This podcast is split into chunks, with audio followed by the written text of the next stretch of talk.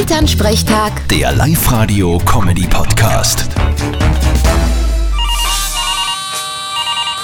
Hallo Mama, Grüß dich, Martin. Jetzt Kinder. wer denn? Na, der Schnee. Endlich ein Winter, wie man sich ihn vorstellt. Ich brauche ihn nicht. Muss ich wieder meine Winterschuhe rausholen? Ja, und Haum und Fesseln nicht vergessen. Der Papa hat heute schon Schnee geschaufelt in der Früh. Ja, großartig. Da sparst du auch jedes Fitnessstudio. Ihr könntet ja heute gleich noch einen Schneemann bauen.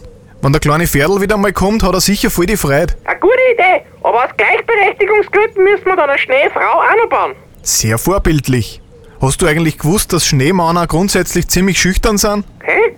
Naja, die brauchen immer Zeit, bis sie endlich auftauen. Vierte Mama. Aha, bitte, Martin. Elternsprechtag. Der Live-Radio-Comedy-Podcast.